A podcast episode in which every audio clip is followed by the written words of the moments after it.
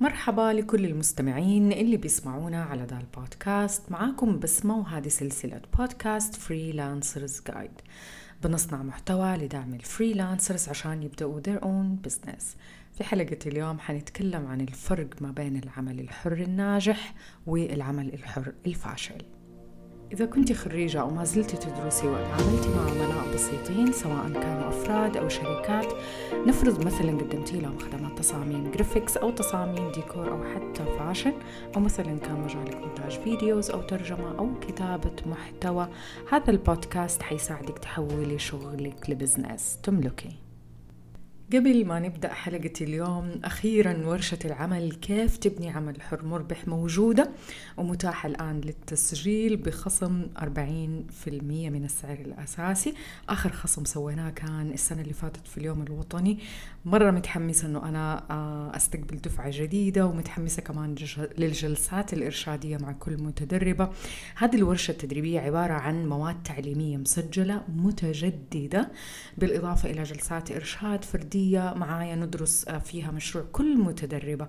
محتويات المواد التعليمية هي أساسيات راح تجهزك تماما لبناء عملك الحر المميز اللي يعبر عنك. الأهم, الأهم من هذا كله إنها مرجع أساسي لكي حترجعي فيه في كل فترة من فترات مشروعك. طبعا المواضيع للورشة هذه ما بين حوكمة الميزانية إدارة الفواتير التخطيط لحملتك الإعلانية إطلاق المنتجات ومواضيع جدا كثيرة وضرورية تحتاجها أو نحتاجها إحنا كأصحاب عمل حر.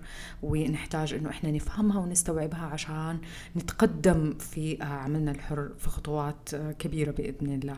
وطبعا لأني أنا أؤمن بأن إنه دوري فقط ما يتوقف عند آه، تقديم المعلومة. آه، صممت هذه الورشة على أساس إنها تحتوي على جلسات إرشادية واستشارة مفتوحة مع كل آه، متدربة كل متدرباتي السابقين الحاليين والمستقبليين. بإمكانهم يتواصلوا معي في أي وقت نحدد موعد ونجلس مع بعض لمدة ساعة أو نص ساعة حسب ما نحتاج. وعشان كذا استغلوا العرض استغلوا الفرصة اللي موجودة حاليا ولا تفوتوها عليكم. أتمنى أشوفكم في الجلسات. الإرشادية أنا مستنيتكم ونرجع الآن للحلقة. في حلقة اليوم حنتكلم عن الفرق ما بين العمل الحر الناجح والعمل الحر الفاشل. وزي ما بيقال إنه بالمتناقضات تعرف الأشياء. عشان نجاوب على هذا السؤال حطيت معايير للعمل الحر الناجح ومعايير للعمل الحر الفاشل بحيث إنه إحنا نعرف بالضبط هل آه، عمل الشغل اللي إحنا بنشتغله هو في طريقه للنجاح أم في طريقه للفشل. كالعادة راح نتعامل مع مشاريعنا أو آه، ال freelance شغل ال freelance اللي إحنا بنشتغل عليه إنه مشروع تجاري قائم وليس كهواية مؤقتة. دائما بقول لما تعاملي تتعاملي مع مشروعك أو تتعامل مع مشروعك دائما أتعامل معاه لأنه مشروع قائم بحد ذاته وليس هواية مؤقتة راح تتركها في فترة أو إذا مثلا تجربها أو ما تجربها. ولما نتكلم عن المشروع القائم بنتكلم عن النجاح المالي لهذا المشروع. لازم تعرف إنه مشروعك لازم يغذي نفسه بنفسه ماليا ما يحتاج إنه أنت تعطيه دفعات آه، من مدخراتك تنشيطية من فترة وفترة. لازم مشروعك يحاول إنه أو أنت تحاول في مشروعك إنه أنت آه، يبدأ المشروع يبني نفسه بنفسه آه، بيغذي نفسه ماليا. وهذا هو المعيار الأول أو بهذه الفكرة حنوصل للمعيار الأول اللي هي حوكمة ميزانية عملك آه، الحر. طبعا إذا قدرت تحوكم ميزانيتك إذا أنت على أعتاب مشروع جيد قادر على أنه يمول آه، نفسه. وطبعا يستغرق الكثير من آه، أصحاب العمل الحر.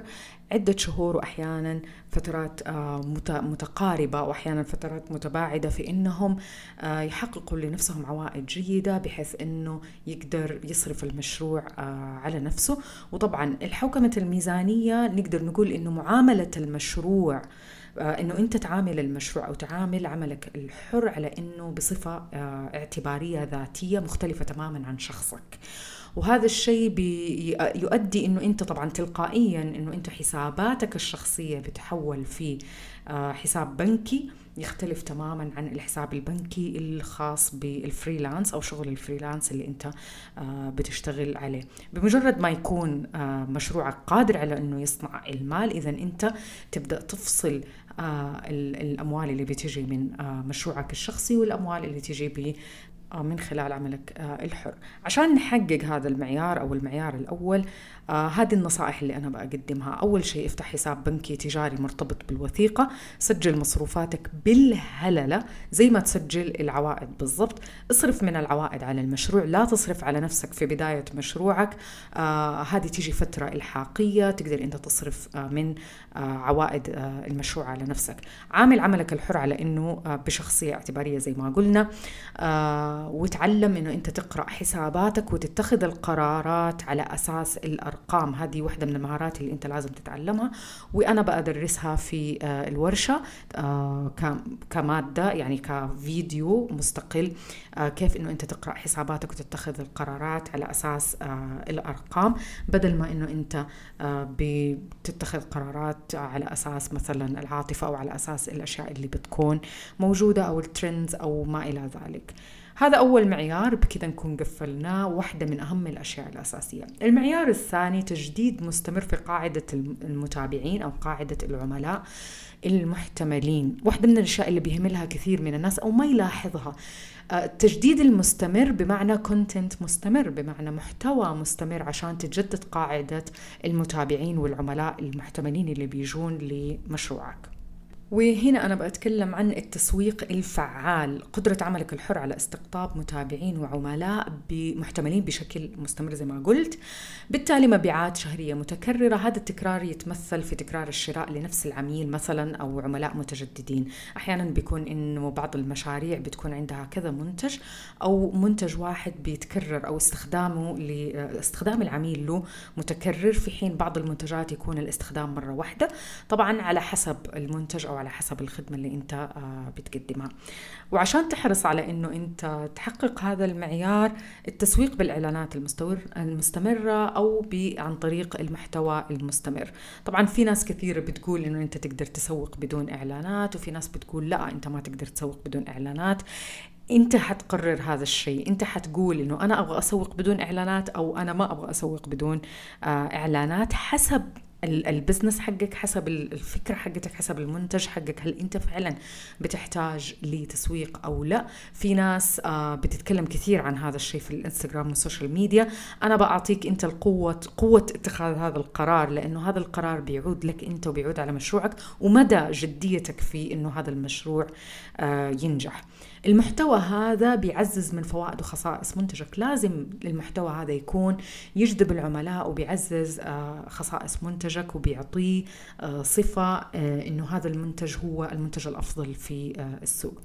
التعامل اليومي مع العملاء وأنا تكلمت عن هذا الشيء في لايفات وتكلمت عنه عن طريق عن طريق إنستغرام بشكل كبير.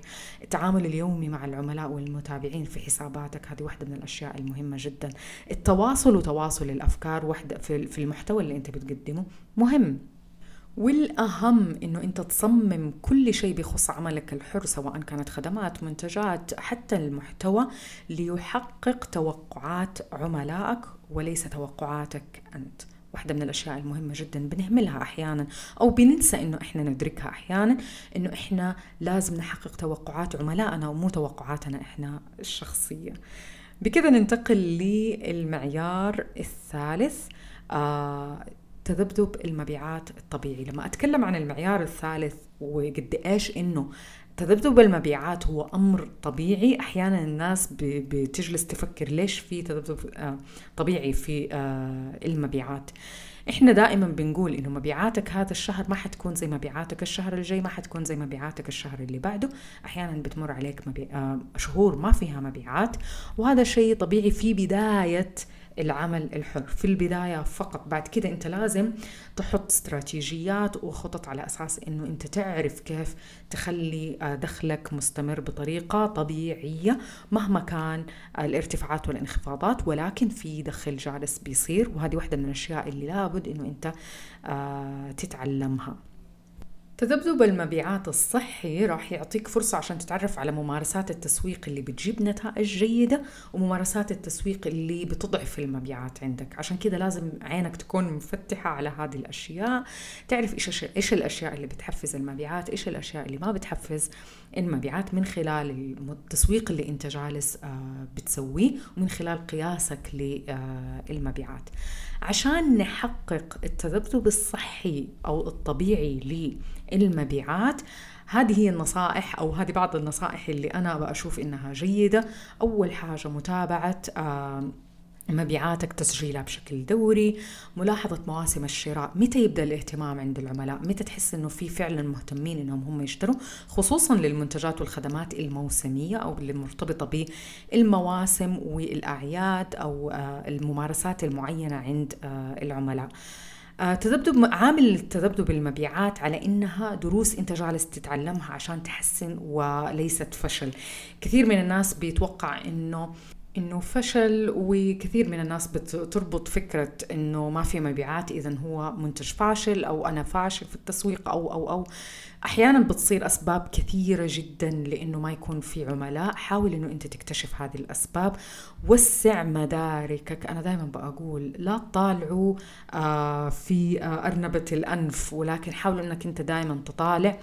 حوالينك وتشوف وتوسع مداركك في هذا الموضوع. التعليم واحدة من الأشياء اللي بتخليك توسع آه، مداركك. شوف الناس اللي سبقوك في المجال إيش الأشياء اللي تعلموا منها أو أتعلم منهم. وأنا دائما بقول إنه أتعلم من الناس اللي سبقوك عشان ما توقع في نفس ال ال الأخطاء وفي نفس الوقت ما تصير توقعاتك غير واقعية. لا تستخسر ابدا إنه أنت تدفع المال عشان تاخذ بعض الدورات التدريبية من أهل الخبرة في مجالك عشان تعرف وتختصر على نفسك الطريق. هذه واحدة من الأشياء اللي أنا دائما أنصح فيها وجربتها وعن تجربة بشوف إنه هي واحدة من الأساليب اللي جدا مفيدة عشان نحقق هذا المعيار بالذات. المعيار الرابع والأخير اللي بيحدد نجاح أو فشل مشروعك في العمل الحر اللي هو إنه يكون عندك منتج أو خدمة قابل للتحديث والتطوير المستمر. واحدة من الأشياء اللي بيهملها كثير من الفريلانسرز إنهم بيحدثوا آه، إنه ما بيحدثوا الخدمة أو المنتج بشكل مستمر وبشكل آه، دوري. مهما كان منتجك مهما كانت خدمتك رائعة مهما كانت ممتازة لازم تحط في بالك إنه في مجال للتطوير في مجال للتحسين في مجال إنه أنت تخدم عملائك بطريقة أفضل وبطريقة أجود وبطريقة يعني بتضاهي توقعات عملائك. ارسم هذا التطور من خلال العصف الذهني مثلا. استخدم العصف الذهني وفكر في شكل هذا التطور كيف حيكون سواء كان في المنتج أو في الخدمة. أو من خلال مثلا سؤال العملاء مباشرة أو التواصل معهم. زي ما قلت لما أتكلمت عن أنه لابد يكون عندك تواصل مستمر مع العملاء عشان تعرف أنه أنت كيف تطور من المنتج و آه، أحيانا بيغمرنا الحماس والارتباط المعنوي بالمنتج والخدمة لدرجة أنه إحنا ما نبغى أحد ينتقدها ما نبغى نقول يعني نسمع أي شيء سلبي عنها. حاول أنه أنت تفصل هذا الفكرة عن المشروع نفسه. دائما عامل مشروعك على أنه شخص بعيد عنك مستقل عنك يختلف آه، عنك وبكذا أنت ترتاح نفسيا حتى في التعامل مع آه، المشروع. طيب عشان نحقق المعيار هذا حاول إنه أنت تحرص على معاملة منتجك وخدمتك على إنها شخصية اعتبارية قابلة للنقد وقابلة للتطوير زي ما قلنا قبل شوية.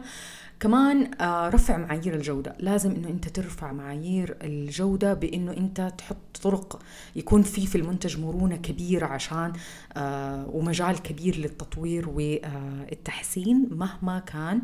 آه، لابد يكون في مجال للتحسين للتطوير للتغيير. أعطي مجال إنه أنت تغير وتحسن مهما كان المنتج.